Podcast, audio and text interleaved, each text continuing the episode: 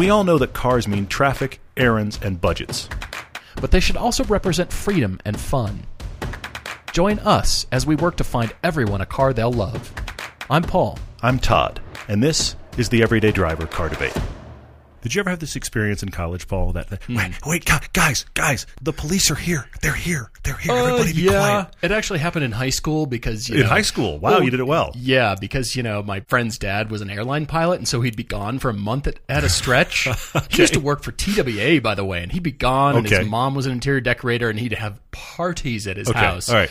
So yeah, it'd be like, Well, I was here. Here's the problem: is I was always the sober guy in college because I just don't. I, I- let, me, side note: I don't have a problem with drinking. I don't like to drink. I've never enjoyed it. It's one of those people Fair never enough. enjoyed it. Fair enough. And I look like I do. So very often I was referred to as the bouncer because I'd be the sober guy standing there looking like. A, anyway, side note. But I was at I was at this one party in college.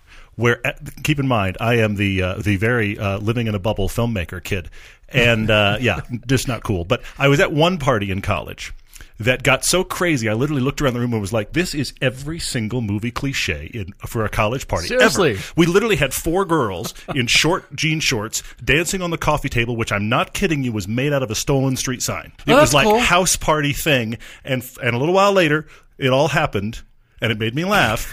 guys, guys, the cops are here. And of course, three quarters of the room is is not allowed to drink. Sure, You know, of course. yeah, So, so yeah. the reason I'm bringing that up is because in that moment I thought, you know, the cops can hear you, right?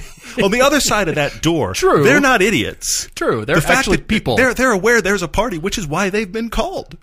So, but Guy, but I had you're bringing it all back. We stole those blinky blink construction lights by that. We thought that'd be cool to have. Like, I want one of the blinky blink lights. It just kept me awake because it was stupid blinking yellow amber, super bright. Yeah, I'm exactly. I No, how do I turn this off? But but the thing I thought about That's in that moment, thing. the way it relates to this is here we are. You and I talk about cars. We talk about driving. We talk about driving fast. We've Absolutely. had questions about We the other side of the equation. if you get pulled over, what is the police officer thinking? It's important. Actually, I think coming into this is more of a headspace for you and I to be helpful to our listening audience. Because Absolutely, absolutely. You and I could pontificate all day long as to what we think you should do. It's just sort of common sense. Don't do this, do do this. But what about hearing from an actual police officer who Mm-hmm. is the first person ever to join us in studio? Usually our calls are, or Yeah. our guests are on a call. Yes, true. And so you're hearing a, you know, maybe a scratchy phone call, but actually we have Chad in the studio. So welcome, man. Thanks for coming on. Yeah. Thanks for having me. Chad is our, a local police officer. I have joked about him before because this is the police officer I've mentioned on the podcast who, knowing Yes, my yes. Uh-huh, awesome on ramp that I have of my off my house, he left a cone there once for me having an apex cone. This is that Chad, by the way. Uh-huh. He's a longtime listener to the podcast. Thank you for that cone, by the way. I don't think I ever really properly got to use it, but I know you left it. Well, that's because somebody stole it. but you're welcome. Somebody went free cone. Hey, So Chad is a else longtime listener to the podcast, which is great. He's in our local area. I should acknowledge one elephant in the room. I want to give the impetus for this podcast because a few of you have asked us in various ways, what's the police officer thinking? How do I deal with getting pulled over? Which is why we mm-hmm. want to talk about this, is why Chad is here, and we're thrilled about it. Others of you have asked the question about you live in a major urban area. You are a different race than we are. I, look, I'll acknowledge Sure. right here. We are three white white guys in a room, Yeah. and we live in Park City. Okay, this is not downtown It- Atlanta. Not Chicago, Miami, DC. Think of Okay, an inner city. we are we are not Yeah. sitting here to try to cover law enforcement at large. No, that's not what not this is about. That's not what this is about. Not at all. This is you've just been pulled over. You, you are looking in your rearview mirror, staring at those lights. Your hackles are up, going, "Oh man."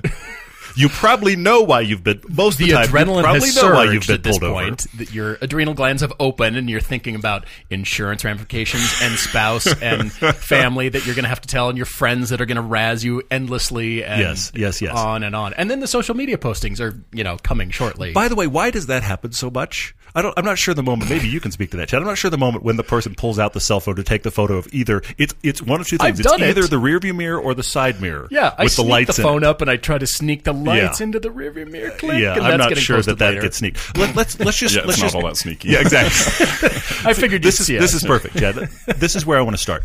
You've pulled somebody over. Walk us through what you're thinking when you approach, and what you're. Let's put it this way: what you're looking for. Let's start there, and then after that, I want to go to what you don't want to see. You know, for a traffic stop, safety is our primary concern, right? Mm-hmm. Statistically, traffic stops are a very dangerous thing, one of the most dangerous things that you can do in law enforcement. Like you were saying a second ago, you know what you did. You're you're thinking about insurance. Maybe I don't have insurance on the car. You're thinking of those How do I kind answer things. Yeah. The question when you ask me how fast I was going, do you know how fast I was going? I'm thinking, now, what number do I say? What what do I say? Because I uh, already know that number. Because you already know that number, right? It's not a guessing game for me. You I have a already know. number. You have a number already. Yeah. yeah. But, you know, so for an officer, we're thinking so much larger than what we pulled you over for. So you know that Okay. we pulled you over, or I know that I pulled you over for speeding, but I don't know who you are, and I don't know what you've just done, where you're coming from, mm-hmm. why you're going that fast. So I, you, a police officer has to look at it as this larger picture of what all is going on here. It's it's not just the I pulled you over because you're going 15 miles an hour over. Are there clues here or signs here that something else is going on? Did this person just you know murder their boyfriend girlfriend? Did, you know is there is there drug trafficking? Is there human trafficking? Is there you know just drugs in general or guns in general? Because people people do some really weird things when they're when law enforcement are around, right? Mm-hmm. We we've seen um, TV shows created entirely devoted to Right. that Right. entire That does exist. point. This is So true. yeah, yes. I mean, I've been involved in pursuits where people have run from us simply because they didn't have insurance on the car, and the one ran. wow. It was a new car, so it was actually covered by his current insurance. He just thought I don't have insurance on it didn't yet, so it. so I'm going to Oh, run. man. Oh, oh, my man. god. Yeah, so it was this huge pursuit because again, we don't know what's going on with it. It mm-hmm. was mm-hmm. early morning hours. We, you know, it's kind of the time of day where we get cars broken into and homes getting broke into. And I see a car with no license plates on it, and that's typical of a car that's stolen. Mm-hmm. So as soon as I light the car up, it takes off, and we're you know 100 plus on the freeway with him running. Mm. And in the end, when we mm. caught him, because Wow. we usually catch you, Wow. it was because he was afraid because he didn't have insurance. Because you have radios and Because we have radios and yeah, and other agencies. There's always another agency further down the road. Fair point. Fair point. You yeah, think yeah. you're running, huh? Yeah, I'll yeah. just get on the Yeah, radio. so I know that was kind of that was kind of a broad. So that's kind of the stuff we're looking for. There's so much stuff that could happen, and I mean we've seen it on those TV shows. You know, a police officer pulls someone over for speeding, and as soon as they walk up to the car, they've got a gun shoved in their face and they get shot. So those are the things we're thinking about. So you may be a really good person, you may be not that person that's going to shoot me on this traffic stop, but I don't know that. I've noticed more and more at traffic stops. I think this has been uh, o- over time. The officer approaches on the inside, uh, you know, not closest to the highway, so you're Yeah. essentially just protecting outside of yourself traffic, from yeah. traffic. Because as you said, starting there, it's very dangerous just to be on the side of the road. And I guess I've thought of. Um, you know, when I've been pulled over, I try to either pull as far off as I can just to get off the road or take the exit if it's right there. Should you do that? Should you take an exit and pull completely off the highway because the highway is rather dangerous with speeding cars? I mean, what's protocol there? Will you get even angrier and think I'm trying to run? And my headspace is I'm just trying to get us off the road and around the corner, and maybe nobody will see me either. yeah. nobody I know. You know, if it's if there's an exit that's right there that's you know that's reasonably close, then I think that's totally fine. And the officer should usually be not usually the officer should be choosing the area of the traffic stop, right? Mm-hmm. The officer should be turning on his lights in an area that he's or she is ready for you to pull over. Mm-hmm. So that it should be a safe area with a safe shoulder or there is an exit coming up so you can take that exit and either, you know, get off on the off ramp if there's a good shoulder there or yeah, down to the gas station or whatever that's off the road there's not a problem with that as long as it's like somewhat reasonable. If that exit isn't for five miles down the road, then we might have a problem. Probably not a good idea. You know what I mean? Yeah, Yeah. yeah. So yeah, so yeah, I mean that's that's certainly that's fine. I'm, I'm I I appreciate when people do that, pull off the side of the road more, or take that next exit You can to- kinda just to keep us safer. My next question is about conversation because I've been pulled over in California and the officer maybe had a bad day, maybe it's been a long day, but you know, there's some snark involved about so you trying to catch up to the car in front of you or you know, you think you're fast or you know, all those kinds of things. I want to have a good conversation. I want to be completely respectful. I actually, I will admit, on my license tag on one of my cars, it's the Cayman. I have the uh, the Utah fund that it contributes to officers. Oh yeah, the Officer and, Down uh, Memorial. Yeah, yeah. and uh, in California, it was always the 9/11 Foundation. It was the get out of jail free card. It was the hall pass. You know what I mean? I've got that on my license tag as a you know, hey, I've contributed to the fund, but I also want it to be known that it's on a hot car. But I appreciate officers and I like what you do, and I.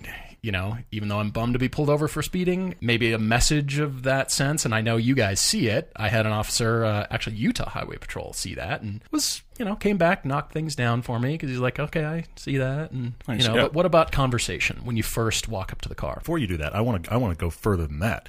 You walk up and you've just rounded the corner to see the driver. What would you like to see? Like body position? Do you want to see hands? What What do you want to see? Yeah, so I like I like it if they just keep their hands up on the steering wheel. Um, Okay. Okay. people will sometimes try to be helpful by gathering their documents before the officer gets there. You know, reaching for their pocket to get their wallet, Mm-hmm. Yeah, yeah. reaching into the glove box to you know get their registration Mm-hmm. or insurance.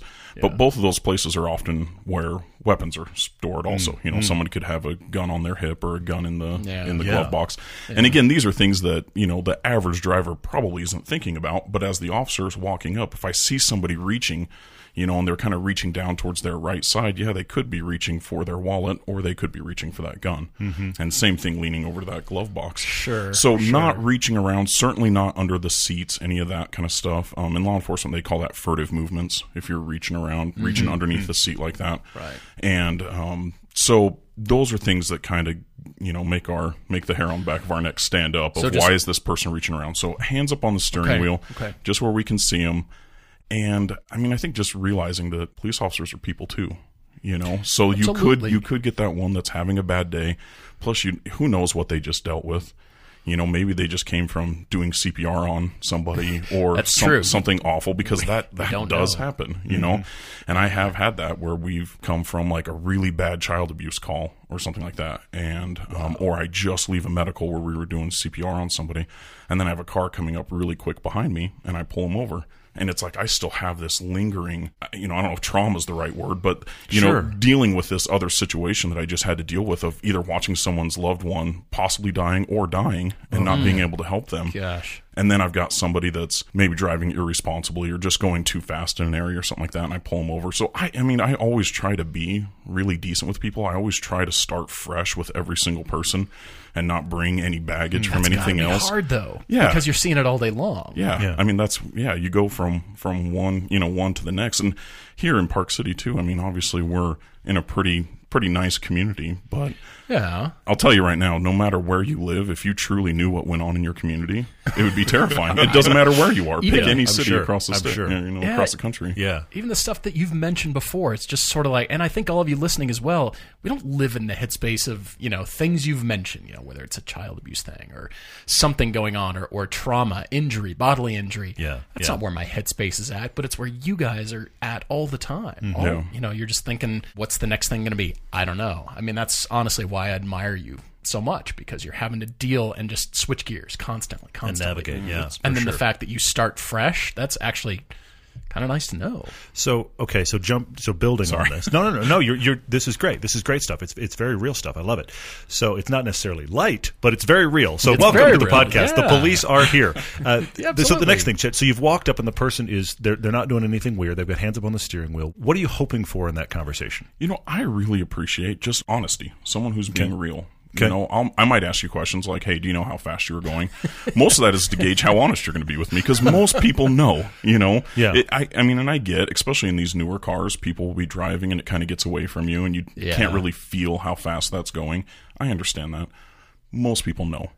You know, most people they're either driving with purpose, they're they're speeding for a reason, they're late for something, late for work, or picking their kids up, or they drive something like a Porsche Cayman or a Lotus. I mean, just throwing those out Just there. Throwing out know. random cars. Yeah, just random Yeah. ones. You know, so uh, they're cars that you know kind of beg to be driven fast, and they're Sure. driving it because they enjoy doing it. Sure. you know. So, Yeah, yeah. but most of the time they kind of have an idea. So I'm looking for people who will just be honest with me. Yeah, you know, I know I was speeding. You know, someone who, eh, no, obviously no attitude. I'm not coming to you with attitude. Mm-hmm. So for me to get attitude in return is just another one of those things that again, it's like okay, I just came from this call.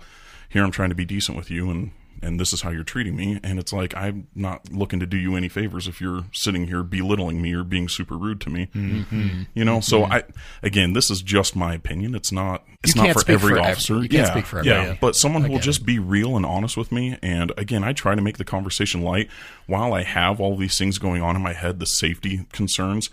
You know, I'm trying to have a, a light conversation of, you know, this is this is why I stopped you, and you know, and then I'll ask you for your documentation, your Mm-hmm, driver's license, and that kind of stuff, and you know, just just people being real about it, you Yeah. know, and just being decent. I feel like I used to have to get a lot more documents. Now it's just the license. Does the license pull up everything else?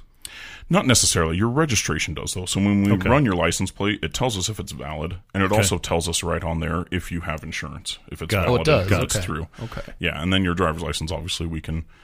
You know that is the part that we need because we've most times, at least for me, I've already run the plate to figure out if it's stolen or something like that before know- I you know pull the status car of the over. car, yeah. yeah. So I kind of know the status of the car, but I don't know if the person driving it is the registered Got it. owner of that Got car. it. Yeah. So that's where I need to Mm-hmm. ID that that driver. And also, the law changed recently in Utah about needing to provide your registration.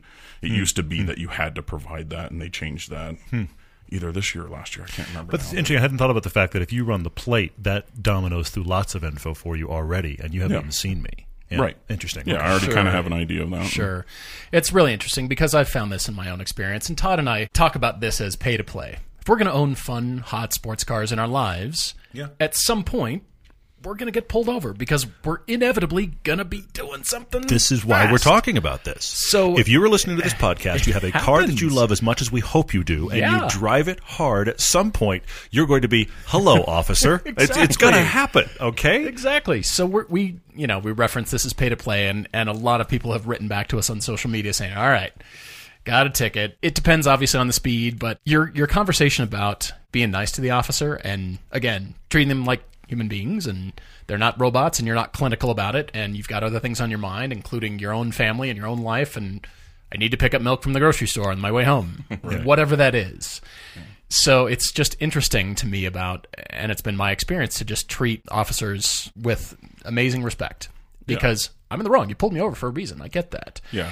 And I'm not and like I'm not asking you to like suck up to the officer. You know, it's not Right. It doesn't have to be this, oh, I have to treat you so nice. You don't have to fawn think- over. Yeah, you but I think just uh, being decent with them, just you know, just acting normal, not having attitude, and I think maybe that comes naturally, you know, from some people that they know they're in the wrong, so they're instantly defensive about it. Maybe sure.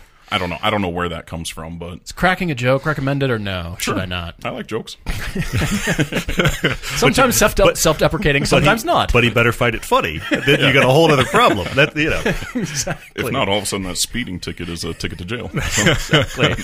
Man, one of my first tickets was in uh, California, in Glendale, when I had my 928, and the officer told me he said, "I didn't turn my uh, my radar on until." Uh, Until I got you about 94, but I was chasing. I know you were north 110 going through town. This was at 1 in the morning. And he said, I, I can't verify that, but I know. I was just like, hee hee, yeah, yeah, um, okay.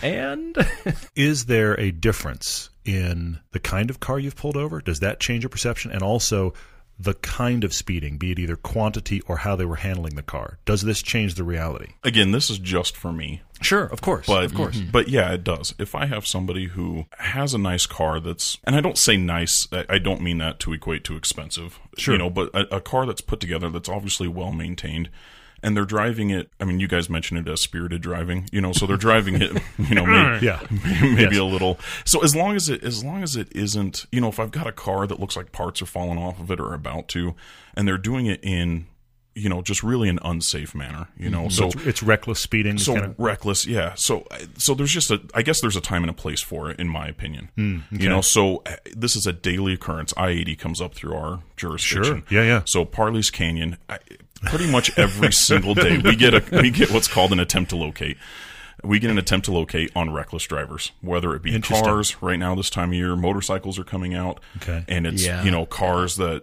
are you know during busy times 100 plus miles an hour.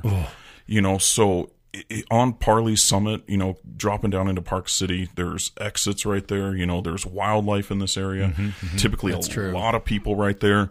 Is 130 coming off Parley's while there's a whole bunch of other people there responsible? Yeah, probably not. That's probably not the best. go no. probably not the best area to do that. Yeah. But then, you know, and and you guys know we have a lot of a lot of roads in this county that are nice twisty roads that are often you know kind of in the backwoods area that not a lot of people travel that you know you can be back there and possibly not see another car. Mm-hmm. Or if you do fairly minimal.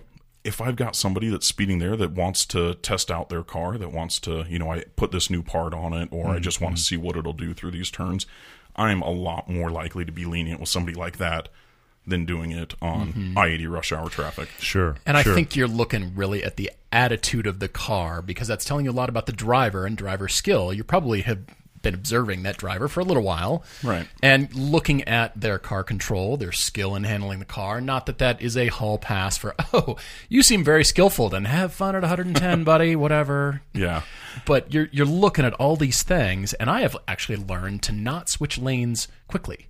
yeah And, you know, if I'm weaving in and out of traffic or just, you know, switch lanes really quickly, that just, well, that's the car that's moving quicker than everybody else. Don't do that. Don't, you know, Yeah. the tallest blade of grass, first to get whacked. right. You know what I mean? Well, and that's the thing you say that we've been watching you. When you're driving like that, everybody's watching you. Especially mm. when you're True. if you're in a flashy car. Yes. I don't know. I don't know. I have any idea what you're talking about. fingers pointing like at you something, like something bright yellow. What are you saying? I Yeah, don't get weird. it. Yeah. yeah. So I mean, if you're in a flashy car like that, people are automatically looking at you anyway. And then Mm-hmm. if you're driving it kind of aggressively and you're cutting people off, or you're getting Mm-hmm. really close behind them when they're in that fast lane, trying to get them to move over, we're going to get lots of calls on it. Mm-hmm. So it's not just that we're looking at you; we might be getting. You know, a bunch of calls about, hey, this guy is, you know, Sure. Our uh, uh, European correspondent, Tom, Yes. was um Facebook messaging with him the other day, and he was in town. He was on the East Coast for the X3M launch, the BMW Okay. launch. Yeah, He said, you know, he, he texted me a picture of his food. He said, Very you know, Tom. Very Tom. He's traveling to the U.S. Picture of his food. Yeah. And he's in New Jersey, and then they were going up to Monticello Motor Club, and you all saw the BMW X3M and the X4M that just came out, and so he was doing that, lucky dog, and uh, he said, "Man, I love America. Your food's awesome, but your speed limits." And Yeah. he's coming from Aachen, from Germany, is yeah. The birthplace of AC Schnitzer, the tuning company, and it's 45 minutes from the ring and autobahns and- that you and I love. well, he's got an back. autobahn like 15 minutes from where, Oh, he, where he was born. So it's like, yeah. So he's over here going, what is going like, on? What Yeah. on earth, you people? But I honestly think it really is in relation to driver skill. And in Germany, driver's licenses cost a lot of money. People take it very seriously because it costs them two or three thousand euro Yeah. just to get that. And you know, obviously, we don't have that in America. But I, I wish you know, it's sort of you know, I'd like to buy the world a Coke. And I would like to teach everybody to drive better and and be more strategic and have better skill and all those kinds of things.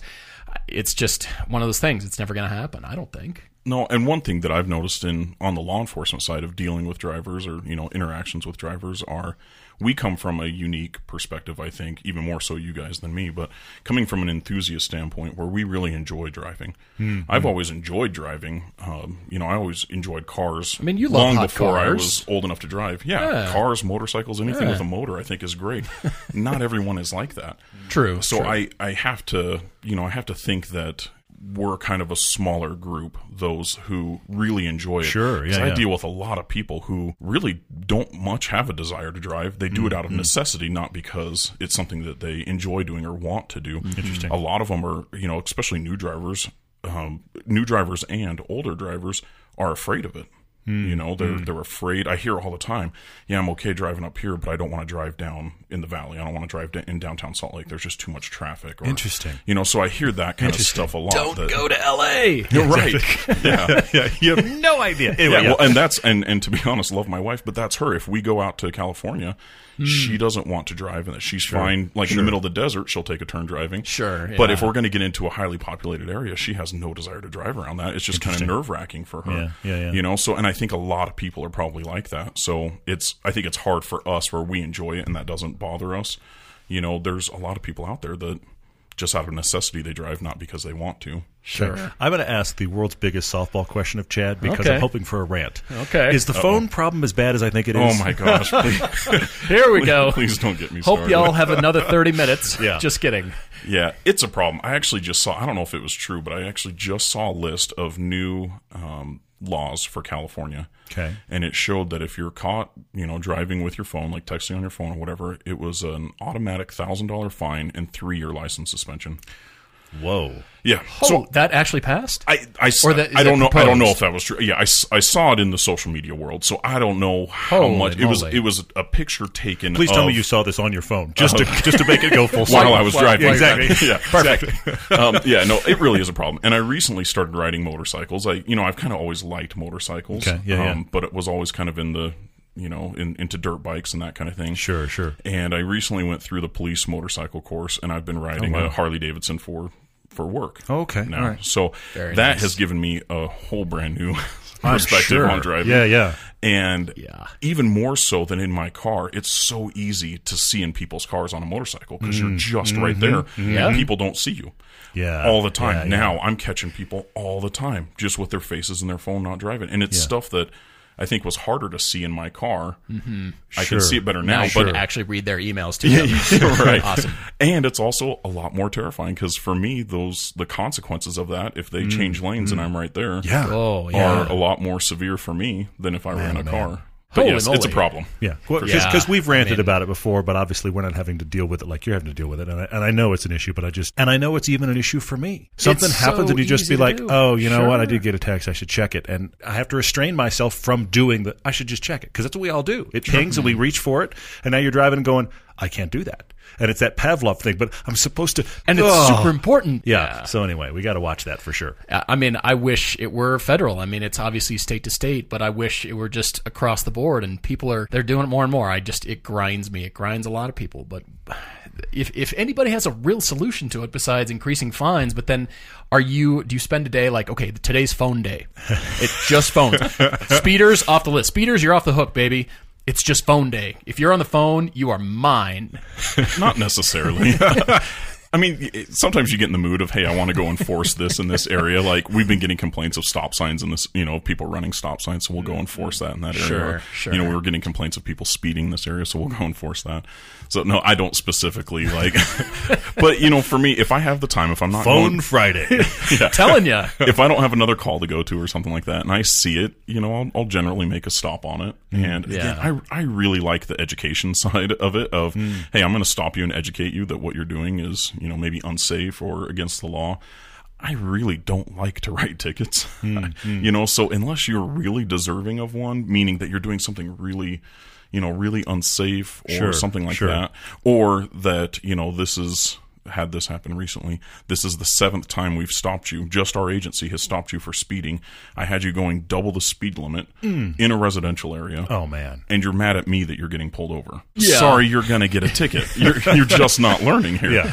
You know, but no, I, I don't necessarily. Hey, this is what's going to happen today. Okay, I'm going to okay. go grab this. I mean, soon, you know, Chad's going to pull us over and just scan our eyeball, and it's going to automatically deduct right out of our checking account. And have a nice day. Ba-doop. I've been in Park City before driving my Lotus. Yeah, And Chad's pulled up behind me. And I know what everybody else is thinking. He's thinking, oh man, they got him. And Chad's going, hey, how are you? exactly. That's happened before too. Exactly. You know that's and there's and there's some funny videos out there now about like what's really going on in a cop car. Okay, and yeah. that's pretty much people are like you know you see a police car rolling through and people are all nervous and they're like oh my gosh he's looking at me he's doing this and the cop is in there like singing some random song or something like that like in his own world. And nine times out of ten that's totally how it is. Like not even looking They're at you. auditioning soon, and so Right, they're going right. But keep in mind, folks. I mean, again, coming back to where we started, Chad left me a cone on the apex of my of my on ramp, and he listens to this podcast where we talk about driving cars. So I mean, and the- yet he still gets his work done. for so- sure, absolutely, absolutely. I so, mean, you're yes. you're doing you're you were telling us earlier you've got uh, twelve hour night shifts you're pulling right now. I don't want to do a twelve hour night shift of anything, by the way, including driving. I don't want to do a twelve hour night shift anything, let Yeah. alone be a law enforcement officer. So we appreciate you immensely, man, that you're out there and all the guys like you are out there. What's going on when the cop car has its lights on and just pulled over by itself on the side of the road? Is it just paperwork? Is this like paperwork time? And the you you can see the officer looking down and they're either data entry or paperwork or whatever. Is that really Yeah. they just pulled somebody over and That's probably it. Chances are they just pulled somebody see that over and that amount. person is left and they're just finishing up their paperwork. because it's paperwork it. for you guys, right? Yeah, always paperwork. mean- repetitive, constant. It's Probably more of that than Yeah. actual. I don't know. I'm right? guessing, yeah, it's but- it's very. That's one thing that's like a. You know, you think it's going to be everything that you see on TV. You know, driving fast and car chases and all that kind of stuff, and that stuff happens. But then you have a whole another twelve-hour shift of paperwork talking about what you just did. So there's Mm. Man, always man. you always have to document everything. Well, we definitely consider you a friend of the show as as our friend as well. Big and Yeah, uh, thank is there a call to action you can leave to uh, to everybody listening? Is there just be nice to your officers? You're angry at yourself. If you're going to be angry, be angry at yourself because you were the idiot speeding. So Yeah, today you know- was your day, bro. Yeah, I think just you know just driving responsibly. It's you know I I think we all understand. We all as you know drivers or humans, cops, whatever. You know we understand that people are going to drive fast. You know, mm-hmm. but try to mitigate some of those risks that you're taking. You know, so do mm-hmm. it responsibly. And yeah, and just cooperate with the officer. If the officer asks you for something, if he's asking you for your ID or whatever, cooperate with that. Even if you don't agree with the reason that you are being stopped or, you know, the citation that you're getting, right there is not the time to argue about it. You can have your day in court, and that's where you can plead your side of the case to a judge. and it also sounds like all of that kind of motion and all of that should happen after you're looking us in the face. You, you need to come around to the Yeah. car, and now we need to get into motion and need to be responding to things. Yeah. You don't want to see a lot of weird movement while you're Yeah, not a, and- yeah, and here's another one I forgot to, to touch on before was don't get out of the car, and hmm. that's a Oh, lo- yeah. that's one that I s- that I see fairly often is people will get out of the car, and sometimes they're oh I just you know maybe that's something that I've heard that that's something that was common practice years ago, Mm-hmm. where the officer would have you come back to their car. Um, that's not how it is anymore, and Mm-hmm. it makes us extremely nervous as soon as somebody gets out of the car because why are you approaching me? Yeah. And what do you have in that car that you don't want me to see? That Sure. That's why you're trying to distract me from that or coming towards Yeah, me. yeah, so yeah. Okay. yeah, so stay in the car and just be decent. Okay, love it, Chad. Thank you so much. Not only for, Absolutely. for Yeah. listening. Here's the thing: the thing you guys don't realize is we know Chad because Yeah. he reached out to us as somebody listening to the podcast first, and then said, "Oh, by the way, I'm in law enforcement in local area." We were like, "Wait a minute, wait a minute." Uh, Yeah, like we said, the so police crazy. are here. Essentially, that's what They it all comes here. full circle. and they're listening. Yeah, it's Th- There awesome. may be more officers listening too. So, man, you are always invited on this show. If you guys want to hear more Chad in the future, like I said, you're you're welcome back. And if you've got your own Yeah. topic Tuesday, you know where to write to us. EverydayDriverTV at gmail.com, or you can find us on the website. We love your topic Tuesdays, and we ha- we've been itching to share this with you guys and share Chad's perspective. So, thank you again. Really appreciate it, man. You're welcome. Thank you guys. We're taking a break. We're coming back. We're often asked how we find the cars we recommend because we do a lot of research for the show. Local or nationwide, our searches start with our friends at Auto Tempest. Instead of searching each car site separately, you can enter your parameters into Auto Tempest one time and search them all at once. You can see results from Cars.com, Cars Direct, eBay, and more, or you can jump to AutoTrader and Car Gurus without entering anything new. You can even search all of Craigslist nationwide. You know how hard it is to search Craigslist all at once? You can with AutoTempest. Auto Tempest can help you find your next new or used car if there's a dozen in your neighborhood or two in the entire country. Plus, the folks at Auto Tempest actually do listen to this very podcast right along with you, and they're always looking for ways to refine the site to make it better. They already have research tools, buyer and seller guides, and are listening to what features users want. So if we give you drive homework, or you're chasing your dream car, or you're just looking to feed the disease, Autotempest.com is the place to start. Heck, I was on it an hour ago. Summer's here, and with that comes sunshine and blistering hot car interiors. I know that leather seat seemed like a great idea at the time until you scalded your legs. All you need is a custom sunscreen from Covercraft. These foldable sunscreens fit perfectly in the windshield of your car and they keep your car a lot cooler while you're off enjoying the sunshine or whatever you're doing. I have used these for years and I, I'm telling you, I swear by them. These custom sunscreens from Covercraft are available in a whole range of colors, and they're a simple, affordable way for you to keep your car cooler all summer long and protected from damaging UV rays all year long. We swear by our custom sunscreens from Covercraft. It's one of our favorite car accessories. And remember, you can get 10% off your car sunscreen by using the code EVERYDAY right now at covercraft.com, or you can follow the link from our sponsors page. That was really fun. The police should come more often. I've never said that sentence, Yeah. by the way. The police Wait, should what? come more often. Yeah, that was a lot Yeah. of fun, actually. It was very cool. In fact, I have to tell the story. I'm going to start it, but you're not going to finish it. I came over here in the Lotus today because the weather's perfect and the yes. top's off and it's phenomenal and I love it. So I parked that in the drive, Mm-hmm, and you made the comment where you said that Chad would be able to find the place because you know I parked the you know surface of the sun yellow Exactly. in the middle of your driveway. Exactly. So he backs his cruiser in. You may have seen the photo by this point if you're listening. He backs his his uh, Ford Explorer cop car cruiser in, and you watch the traffic pattern on your street change. It's so funny. Everybody speeds through my neighborhood. They come flying through, and then they saw Except for today. the cruiser, and just I watched a Dodge Durango fly through and just slam on the brakes. I've seen it before. This gray Durango going way too fast. The speed limit in my neighborhood is 25. Okay, It's very slow. Most neighborhoods, it's that. Contractors and gardening trucks and everybody. Not and today. This Durango just. I watched him see it and just hit the anchor. Just throw all the anchors out. How can I get stopped quickly enough? And I, I just had to laugh. Chad, thanks for being on, man, and thank Yeah, you guys for, it. for throwing out that question. That was a fun question that I'm glad that we could actually field a little bit. Who knows what, what questions you guys might have having listened to Chad? Well, yeah, We're welcome to all of that. We're glad that he was on here, and again, he's a local guy to us and uh, found us through the podcast. That's very cool. That, That is cool. Full circle. Yeah. Chad, thank you for being on. And yeah, if you want uh, want him back for maybe more specific stuff, because today was very much a general stop Yeah, and yeah. you know general topics. But if there's something more in depth that is you know appropriate to chat about, we'd love to have him back. He's been he's been in law enforcement a long time. I Mm-hmm. actually should have asked that question. He's been in a long time, so uh, he's got a lot of experience there, which is really cool. we can interview him we later. have a car debate as well. It's We not do. just Topic Tuesday Day. We have Jeremy writing to us from Michigan, and uh, he is actually you made these link. You He like it? changing careers. He he describes himself as 30 years old, used to be 100 pounds heavier, and had what he said was appropriate to him as an overweight farmer. He had a 2008 GMC Sierra Duramax. He lost 100 pounds. He's going into law enforcement, and now he wants a fun car. Jeremy, congratulations, and yeah, you're going to be doing Very exactly cool. what Chad does this. Now. So that's yeah. that's awesome. Now, Jeremy says he'd like to switch things up, get something fun, unique, sporty. So I think any of those categories, it can be all of those categories. He said it need, needs to get relatively decent highway mile, mileage, better than the 17 miles per gallon diesel that his. Mm-hmm. So it's a low got. bar, but yeah. He was thinking an all-wheel drive coupe of some sort due to Michigan winters, which Okay. we get. Okay. But he's also open to a rear-wheel drive car with winter tires, and he also wants something. The biggest headline here is it's not a family car, quote unquote. Yes, true, true, true. So I think you know Dodge Chargers kind of say family. Yeah. You know that is a cop sort of car, but I Sure. don't know that Yeah, you yeah. want that. Yeah, in I don't think we need anything to- that big. Yeah, I You know what I mean? I agree. Totally. Plus, it's I, I think that's what they drive in Michigan. As a matter of fact, You may that may be the work cars. Let's get something else, shall we? not yeah. do that.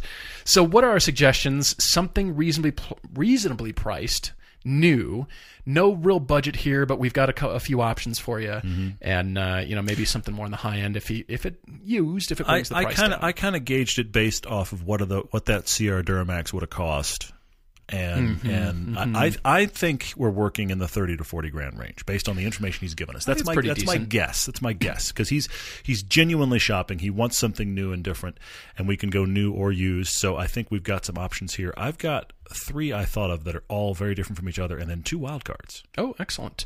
You know, there's Mustang and there's Camaro. Yeah. Mm-hmm. Right off the bat, you're in Michigan. There I think a Cam- lot of them there. I think Camaro SS with winter tires would be a fantastic car. I actually had Mustang GT or Camaro SS Mm-hmm. because you know they are definitely a fun, sporty coupe, and Absolutely. you know I think you can easily fit in those. Mm-hmm.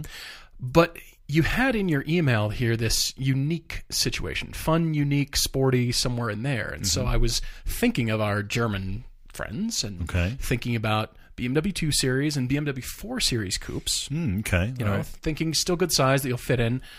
But I was also thinking about the Audi A5.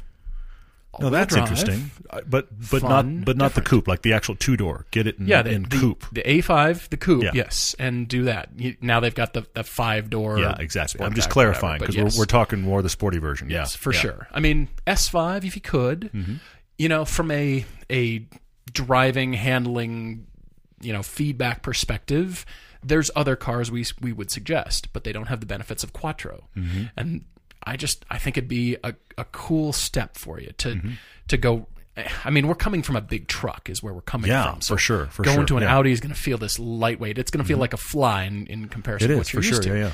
And it also doesn't say family car, which is what I like about it. Yeah, I see that. I see that. Yeah. I was towing with the Corvette, but ultimately I was towing with C5 and C606 Corvettes. the Z06, C6 Z06 would be a great one. That's like a thirty thousand dollar Now- phenomenal car. They're depending on which one you get, but uh, the C5, 18 grand. Yeah, a lot right, of them you're right. 18 grand. Watch our thought, Z06 piece from season four. We talk all about them. For sure. What about yeah. those?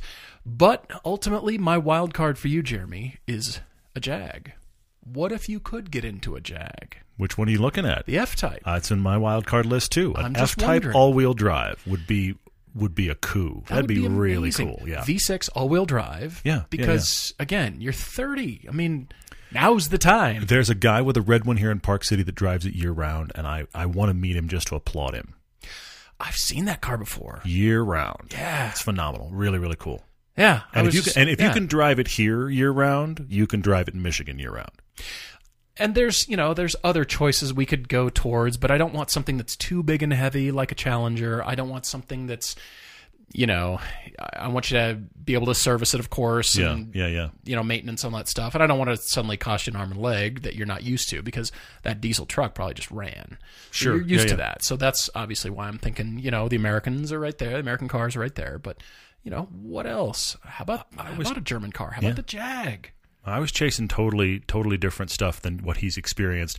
I had that Camaro SS with winter tires. Mm-hmm, I, I'm going to go Evo 10, the GSR with the wing. You don't want the family car, so I'm not going MR for you. Get the GSR, which is the five speed with the wing. Nobody's taking that car as, oh, that's a nice little family car. No, it's not. No, it's not. That is a fun car. And so you could get one of those all wheel drive. Honestly, whatever the conditions are, you won't care. You're just going to go drive it. it's true That'd be very fun. very you could do that. Along these same lines, I, I had three. My three major cars are totally different. I had the Camaro SS, so I get the the uh, muscle car rear wheel drive covered. The Evo 10 GSR, so I get all wheel drive rally bred covered. And then I had to go front wheel drive hatch, and I picked the Veloster N. oh Good gas mileage, hair on fire. You can get them for a, for a good deal. You could get a brand new one, like loaded out for thirty. Yeah So that would be an interesting choice. slightly less You had the same one of the same wild cards as I did, which was an all-wheel drive F-Type. I like that. If he's shopping that high, though, it made me think of Chance's car. 911, the 996 Going back. 911, all-wheel drive 911. Hmm. What's uh, again? He hasn't been clear enough on his budget for us to know for sure. So, Jeremy, what is your budget? Because the thing about a 996 911 with the C4, so the all-wheel drive version, you could buy one of those because it is the unloved generation. On one level, I bought a 911 and it's my daily car. Another level, you don't have to keep that precious. Just go drive it. C4S for like 32, 33. Chance got his C4. It's not a C4S, but he got his C4 for 15. Now, so that means legitimately between 20 and 30, you're shopping, man. Yeah, You're for sure, shopping. for sure. And again, back to Chance's reference, he's got like 160,000 miles on his. We've known other people with a lot of miles on their 996s. Mm-hmm. Very true. Yes, Very true. IMS bearing is a thing, but those cars are out there, and I think you could buy one and be amazed with the driving dynamics, love that you have a 911, and still, when the weather is terrible, not be stressed. That's my. That's why my like other that. wild I card. like that. I think the F type is the F type is a lot of card to just be able to say you daily and drive you around. I think that's a phenomenal choice, but hopefully something in there strikes you. Jeremy, thanks for writing. We got to jump to questions because we have so many fun ones. Yeah. And uh, on Instagram, Allison's E92 says she wants to challenge me, formally challenge Paul to a duel Uh-oh. to see who can wear the most automaker gear at the ring. She's going with us on the pilgrimage trip. Okay. I okay. hadn't seen that one. Bravo, You're- you're Allison.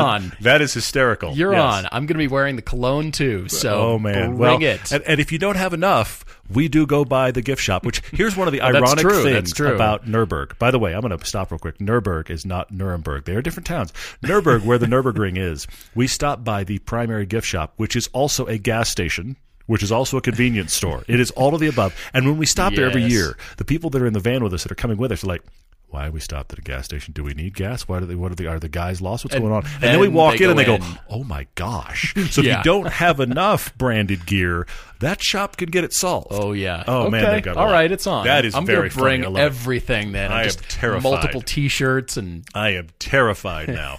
Ed, Shoes. Ed Hayes wrote in on uh, on Facebook and said, "What's the most ridiculous thing we've considered as a winter car?"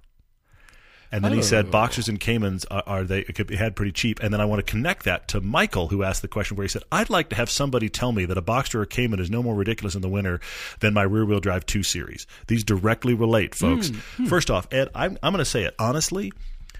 I am 50-50 to wanting to drive the Lotus in the winter. I would actually really genuinely like to. telling you, mini blade on the front I, of that thing. I really would love to drive the Elise year round.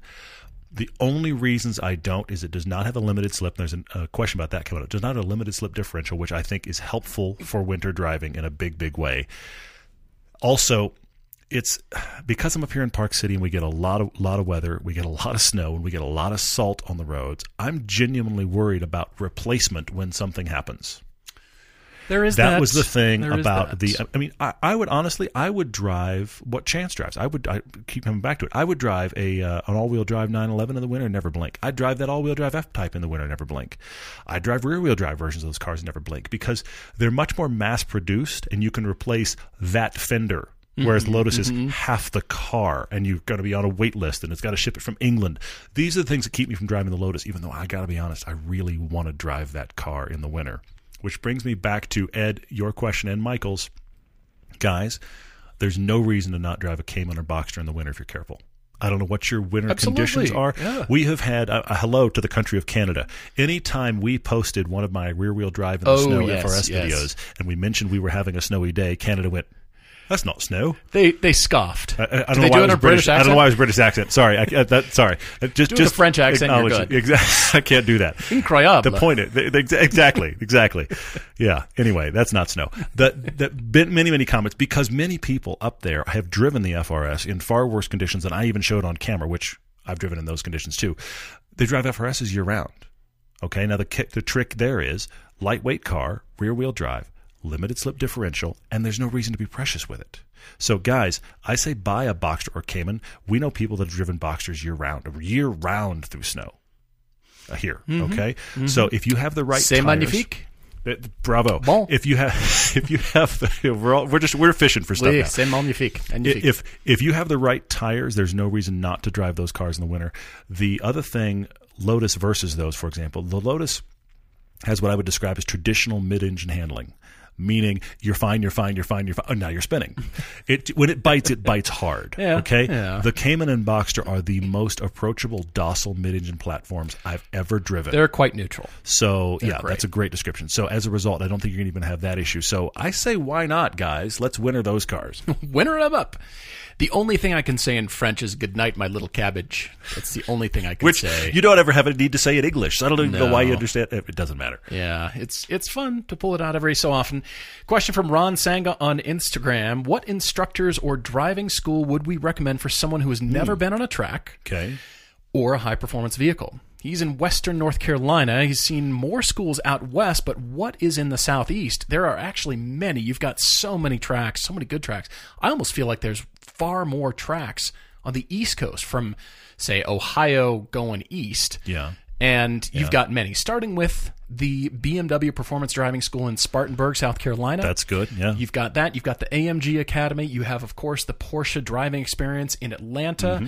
You've got actually there's uh, Summit Point, the the track, not the exact track we were on, but Summit Point Raceway. Mm-hmm. That's more of a you know instructor, and you bring your own car. Well, but a lot of these, a lot of your tracks, whatever track you find, has probably got some beginner days that are hosted by somebody. I mean, you've got Road Atlanta out there. You've got Barber, uh, an hour and a half, uh, two hours from Atlanta. Mm-hmm. Barber You've Motorsports Park, not Skip Barber, by the Yeah, way. exactly. So so you've got all these various places. I think you could figure out what are the tracks near you and what are the what's the group that does uh, does beginners lessons there. Mm-hmm. I think that's very viable. Some places, I know we do it in our local track here. Some places have got a kind of easy access first time on track days that are part of your local NASA or SCCA. That sometimes hap- happens. Our local NASA group does that here. I would say find the easiest track access to your location because I guarantee it exists. Absolutely. Ron, I'll leave you with this thought, and that is hookedondriving.com. Oh, yeah. They have, they're actually growing quite a bit, and they have events all year long at tracks nationwide. And there's uh, there's a variety. I think there's some that you can you know use other other cars, track prepped cars, and then there's some events where you can bring your own. Of course, the high performance driving events through NASA and you know PCA, those kinds of things. You've got to have your own car. It'd be nice to start off in somebody else's car, I think, but think of yourself as a blank white canvas mm-hmm. Mm-hmm. ready to receive proper instruction. I love it. I think I they're going to jump at the chance to instruct you. You just want to start, you know, somewhere. Obviously, the the academies are fairly expensive, but I think you're going to be hooked, and I think you're going to really love it. So, one of those. Who's your favorite, uh, you know, car manufacturer? And you've got a lot of them on the East Coast. And if all of that fails, you also can just figure out who's a local group doing autocross, take your own car, and Sure. ask people questions. You can do that too if Sure, you want even easier access. You've got that option as well. Kyle wrote in on Facebook. We've met Kyle, and his wife responded to his questions. I think. I think there's a conversation going on in Kyle's they were blowing kisses at each other on Facebook. Uh, Do you notice does- that? The question is, do I ever wish that I'd gotten a higher trim level of Cayenne? And the way his wife responded made me think he's gone, honey, how about a Cayenne? Let, let me unpack this question real quick, Kyle. The short answer is no. I, I, I haven't really worried about it. I would, I like our base Cayenne more than I even expected to. I would like to have the S, to be honest, which is one step up. Remember, there's base S, GTS, Turbo, Turbo S in the world of the Cayenne. So mm-hmm, I mm-hmm. wouldn't mind having an S for a little bit more power, but of course you'd have a little bit less gas mileage. I have enjoyed this Cayenne that we have thoroughly. It has about 120,000 miles on it. There's another long term coming up on that. My wife and I are starting to debate uh, should she sell that one and us get a more updated Cayenne, something of the next generation. So those conversations are beginning, but we still really like the one we have. The concerns that I had going really, really high on the food chain were twofold. My wife likes to drive quickly. She doesn't need 500 horsepower. By her own admission, she really doesn't. And also, nice to have. yeah, Yes. but exactly. Also, the higher you get in the food chain, the more things are on that car that could break. I Mm-hmm. liked since we were having our first experience with a Porsche as ownership experience. I liked having a base one, so there was just this car runs, and that's what it's done. It's run wonderfully. I So would glad have, I would have also gone for an S. Z the person on Instagram says front engine front wheel drive and rear wheel drive cars have their own distinct proportions. Is this just hmm. a styling quirk or does packaging of the drivetrain affect these proportions? Yes, packaging. That is absolutely what you're hitting on is packaging because think about it, the front engine front wheel drive cars all the suspension and wheels in the back do is hold the back end of the car off the ground from Yeah, yeah, scraping, yeah. really. But that means there's a whole bunch of space back there in which to package people and goods, all those kinds of things. You, unless you're putting a all-wheel drive drivetrain in it, but it's inherent by the packaging itself, and so. You, you want to design, of course, aesthetically appealing, but you, it's also got to be functional. Unless you're pure sports car, which generally means rear or front. Well, mid-engine Caymans too. I mean, the Cayman is actually I love the packaging on that because it's got a lot very of space in the Yeah, front it's very good. and a good amount of space behind the engine. Mm-hmm. But think about what if it were a you know it just seems odd to do a mid or rear engine car with a long hood on it, You can hold a front mattress. wheel up. It's drive. a reverse pickup. Not it's a reverse really pickup. Yeah. handy. Think about Packards and Duesenbergs of the Okay. twenties. Yeah, yeah, They had straight eights or. V16s. yeah. They had long hoods, which is essentially the sheet metal enclosing the engine. That's Yeah. why they were such huge The engine is as long as a way. dining room table. The hood's got to be big. Really? Yeah. We're just wrapping the sheet metal, and Yeah, then yeah. as it advanced, you wanted to be more aesthetically pleasing and beautiful. Mm-hmm. But that's why they had these huge long hoods. The Bugatti Type 35, Yeah. straight eight. Have you heard a straight eight? It is thrashy. Mm. Yeah. There's lots of mechanical things going on, and chains whipping around, and It's gears angry. and It's valves. quite angry, and- yes. Oh, it's thrashy. Beautiful sound. But that's why those cars have the proportions because Mm-hmm. generally that's where it started. You're packaging the car around the lump, the engine. You're right. That relates directly to Instagram. Bradley uh, Lee J on uh, 1983 writes in and goes, "How on earth does Lamborghini get away with crash safety standards? Oh. with their long front, uh, really, really uh, raked nose." I researched this. But, but it's, it's we're all talking about the same thing though. Once you get into mid-engine, we, we've been talking about. I've been bemoaning the fact that you have uh, pedestrian crash safety standards, which I want to say again, stay out of the street. But uh, having said that, you have to have these larger hoods. But here's the thing: in those mid-engine cars or any rear-engine car, 911 works here too. There isn't an engine block to hit. So when you're hitting that hood. You don't have to worry about how high is it before you hit an engine block. It's a space. It, there's a storage space there on Lamborghini, on everything but the Lotus, on Lamborghinis, on the McLarens, on Ferraris, the 911. All of those have a front storage space. The Alfa 4C and the Lotus do not because mm-hmm. they're tiny. Mm-hmm. But still, even there, you don't have a big engine block to hit. Doing a bit of digging, there is a company called Lambo Lab. It's actually owned by Lamborghini. So hmm. look up lambolab.com, and it's known as the Automobili Lamborghini Advanced Composite Structure Laboratory, Okay. where they're actually working with Boeing on all their carbon chassis Okay. to work out the structures first. And they did such a good job on the, I think, the Aventador and the Huracan. They passed their crash standards the first time. Wow. So Bravo. this is they're based in Seattle, Washington, and this is actually what they do. They're Hmm, figuring out their crash structures, as are most car companies Sure, making sure. cars like this at a high level. And you've probably noticed, including the Alfa 4C, everything's gone to a carbon chassis or Yeah, it's going- some a lot of derivative yeah. Of McLaren. So they're they're making these, so they're going to probably exceed the crash standards by virtue of cost. I mean, they're throwing carbon chassis in these things. So, yeah, pretty interesting uh, website there. So, lambolab.com is really incredible, and they, they have different sections on there. You can look up all That the white cool. papers on that. That's very cool. Brian wrote in on Facebook and said, on TV shows, why do they sometimes remove the brand from cars? They're not fooling us. What's going on? There's a couple things going on here. First off, there's there's a combination of licensing rights and not wanting to give free advertising. And depending upon which way your show, I'll give you a great example. Watch any commercial that comes up right now for Auto Trader because it's got all these cars in it and none of them have a brand on them. But you, well, that's a hmm. 370Z and that's a that's a GMC pickup and that's a, but they've wiped the brand off hmm, because they don't want to get the licensing rights to Nissan. Hey, we want to show your your 300 whatever. We don't want to do that. We don't want to get the licensing rights, so they fudge all. And, and this has happened in films. This happens in films all the time. You, you generally, if you see branding in films, you actually see a brand. There's a Coca Cola sign in the background, and it's in the new Avengers movie. It's because Coca Cola paid for that. Oh, yeah. Oh, Okay, yeah. it didn't uh, end up randomly. It shows up in documentaries randomly because you're. I mean, uh, we've had branding in the background of our stuff when we shot in cities because we're just we're documentarians. We're shooting what exists. When Yeah. you're a feature film or a TV show, you are controlling all the images, and you do not give a shout out to things you don't have rights for. And then on the on the reverse side, the legal team doesn't want to try to clear the fact that you have a Nike logo in the background. That's why you, when you mm-hmm, watch mm-hmm. Uh, reality shows, they will put tape on people's Nike logos on their shirts or on their caps or whatever because we don't want to pay the licensing rights. We don't have to chase getting that cleared, so we just smudge the logo or cover the logo or in the case of cars, digitally take it out. Areopolis has a question here on Instagram. He wants to try driving different types of cars to see what they're like. Driving homework. Sports cars, muscle cars, trucks, whatever they are. Do we have any tips for driving different cars? Test drives at dealerships, try to talk random people into letting him drive their cars. He's discovered our secret. Oh, sorry. yes. Yeah. If if you do that, there usually needs to be a return for them. They want some sort of Yes. It's not just here's my keys. Yeah.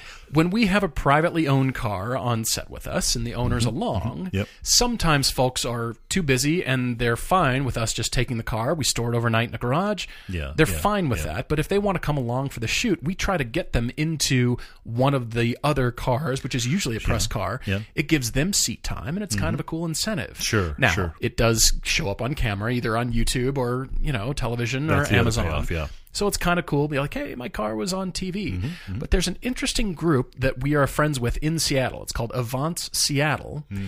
And the founder has actually made this group as a, hey, come drive your cars. And he encourages everybody to switch cars. Yeah. Yeah. It's a key swap thing. Yeah. So my It's question for cool. you, Areopolis, is: Is there a similar group or your Mm-hmm, local Cars and Coffee where maybe you can start something up to say, "Hey, we're all going to be respectful to each other's cars, but we're all in this car club together." Yeah, and yeah.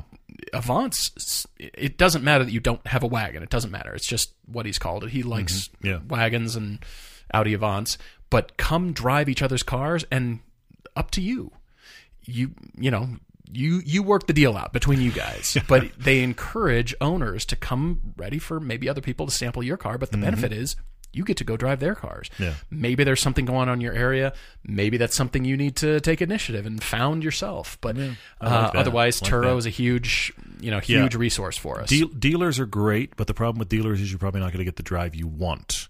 So this is No, where Turo is helpful. And then sometimes rental car fleets, depending on where you are, have got uh, other cars, interesting cars in rental car fleets. But of course, now you're spending even more money than you probably would on Turo, so that's gets gets difficult. What else you got here Alex uh, Mataloni on Instagram said, "How much difference in handling does a limited slip differential make with a front wheel drive car? The Veloster N's performance package includes it. and He's curious if it's worth it." a couple things, Alex. Here's the thing about a limited slip differential. In general, in general, you want one. Uh, uh, Front wheel drive, rear wheel drive, you want one. Then there are major exceptions, and I will give you a couple. In rear wheel drive cars, you will hear some auto journalist bemoan the fact that it doesn't have a limited slip differential. Be, and to be honest, because it's harder to drift without one. It's next to impossible to drift without one. Yeah. But I like it a rear wheel drive car having a limited slip because it's helpful in winter driving. My FRS had one, but here's what's interesting no one on the planet has ever said a Lotus Elise doesn't handle well. And Lotus makes open differentials. They do not have a limited slip from the factory, generally. Mm-hmm. You know who else mm-hmm. doesn't? McLaren generally doesn't. Nobody is getting in those cars and going, this handles terribly. It needs a limited slip differential. So Yes, you, there are exceptions. Also, the Fiesta ST that we love does not have a limited slip differential from the factory. Now, the new version, which Tom in Germany has told us is even more brilliant, does. In general, I'm going to say to you, even Alex- more brilliant. Yes, in general, I'm going to say to you, Alex, because of everything that is going on on a front wheel drive car, where those front wheels are murdered trying to do everything at once, you want a limited slip diff. In in general, Pretty much, yeah. uh, on a front wheel drive car, I much prefer it with that because you have less torque steer. It handles uh, the, the power out of corners much, much better. The reason the performance pack has it on the Veloster N, besides the fact it's a well tuned car, that also gets a power bump. You've got nearly 300 horsepower through front wheels. Limited slip helps you with that. I am a big believer in them, but it is not an end all be all. Travels with George J is asking us, with total disregard for power, performance, or handling, which pre 1975 American car would you drive to your local diner summer car show based strictly on its cool factor? Hmm. Hard question, but I hmm. can answer it. Okay, good. What do you have? 1963 Chrysler Turbine car. Oh, funny. Okay, yeah. All you have to do is go to turbinecar.com and you'll learn all about these. I, I read about them as a kid. Fascinated with this. Chrysler had an experiment. They built a couple hundred of them. Leno's they never, one, I think, yeah. They never went further, and there's very few left. Yeah. I think there's only one, maybe two actually running. But it is a full jet Mm-hmm. engine sounding car. It looks total Jetson space It age, really does. It really does, yeah. You know, kind of campy and cheesy now, but it just it's so fun and that would attract attention. That would be Uh, cool. Bravo, I'm leaving you with that. That's awesome. Damn it, Patton asked a question about the Utah meetup. He said, "What's going on at the, at the Everyday Driver garage on the track day if you're not driving on the track? We are going. We've rented a garage." Honestly, the main reason we did it is to have a home base. When we were at this event last year, we ended up kind of standing around in the parking lot and talking, which was fine. But people weren't, weren't really sure where the Everyday Driver guys were until they saw bright yellow lotus. But anyway, the point mm-hmm. is, it wasn't obvious where to hang out. Plus, it was a little bit cool. This year, it's going to be August in Salt Lake Valley, so we wanted someplace we didn't have to stand in the sun and we could all congregate. That's what the garage is for. We're going to have minimal snacks and water and this kind of stuff. So it'll be a, a place to be where people that are not currently on the track that are there as part of the Everyday Driver meetup can be hanging out between sessions. And then if you're not driving at all, you're just hanging out and talking to people and meeting everybody else that's there. I'm looking forward to it. It's going to be a great event. Yeah, if you can come, we'd love to see you there. Last question from me from Andrew Stein on Facebook. He's heard you don't buy a car for the tech. Are there cars we avoid specifically because of the tech or bad tech, lack of tech? Hmm. Not necessarily. We're going after the driving dynamics first, unless you're buying an SUV and you need kids and, you know, stuff and Yeah. whatever, or towing, whatever that is. But not necessarily. And of course, the tech arms race is prevalent in all new cars. It, everybody's yeah. scrambling to outdo each other with USB C everywhere and upgradable this. And yeah, I mean, Tesla kind of leads the way because you can, you know, update the firmware over the air and your car will do different things the next morning. You didn't expect it to. Yeah, Lo and behold, your app does different things. But not necessarily. I think for you and I, it's always the dynamics first, and then, hey, bonus. If it's got something cool, or you know what, this would keep me from buying the car because of that, but you know how great it drives, or how it shifts, or the power, or whatever it is. We're looking for the thing that stirs you from a driving standpoint first, Yeah, then yeah, yeah. tech. We don't look at tech first necessarily. I have a Pepsi versus Coke question. I'm going to try to leave it on. Uh, Brandon writes in on uh, on Facebook and says opinions on turbos versus superchargers, and then he says turbos for the win. So clearly, you already have an answer to this question. So this is kind of fighting words, but but here's the thing I feel about it. You have to figure out what you as a driver prefer. I'm a guy that, as you can tell by the fact I drive a Lotus and, the, and had an FRS before and these kind of things, I like a very analog driving experience. I don't want things that change halfway through. I want it to feel very consistent or progressive, if you will, depending upon the car. The FRS, I think, benefits from a supercharger. The Lotus Elise benefits from a supercharger. The Mini I had, I actually my favorite thing about the driving dynamics was the supercharger. I prefer superchargers because they have a more similar feel in power delivery to a naturally aspirated engine. You get the boost, the uh, the Z06, the current Z06 supercharged. Yeah, true. I I- I find that I tend to gravitate toward cars that have a supercharger for their power bump because it has a more uh, progressive and linear. Both of those terms relate here, meaning there isn't a weird surge all of a sudden. You can put your foot in it at very low RPM and get the extra surge from supercharger. You can also drive it casually and not get the surge. That's kind of existent throughout. My Lancer, comparatively, is a dog until it's up on turbo. I mean, if I want to leave the light quickly, I have to actually. Uh, I have to brake stand it a little bit. I have to keep my foot on the brake and ramp the RPMs up to about 3,000 and right, Yeah. time it right at time when the light goes green so that I can match the guy next to me leaving in a diesel truck. You're Not because I'm racing. I got to build boost. Yeah. Whereas in the Mini, that didn't, it didn't matter. It had a supercharger. If you want to leave all of a sudden, you push your foot to the floor. Yeah, true. So I prefer generally supercharger delivery. Having said that, superchargers are very well. How do I put this? Um, they're big fires under your hood. They they they they, yes, they um yes, they need air. They need cooling, and many times that's a big problem. and parasitic too. From a Yes, and know, they're parasitic. Yes, the supercharger engine- in the in the Corvette loss. takes 100 horsepower to run it. Yeah, Okay. yeah. So the the power to uh, to need ratio is much higher for a supercharger. You can get crazy power out of turbo if you're willing to wait through the lag. Now that we've got turbos that turbines that have got dual spool and different vanes and these kind of things, they're getting rid of the turbo lag. And yes, that is awesome, and I see why more people do turbos. Long-winded answer: I prefer superchargers. Bring back the Supra Turbo, the A80 Supra Turbo with the sequential turbos. There you go. One big, it. one small, for go. one low and one high. Love it. Guys, thank you for your questions. Really appreciate it. We're sorry we can't get to everything, but keep asking. And we'd love to see you at the Utah meetup. We would, we definitely would. So the sign up, all the details is on everydaydriver.com under the adventures tab. And uh, do you have pilgrimage updates? Pilgrimage update is only here's the only update. This is your last week. Okay. This is Tuesday. Happy Tuesday.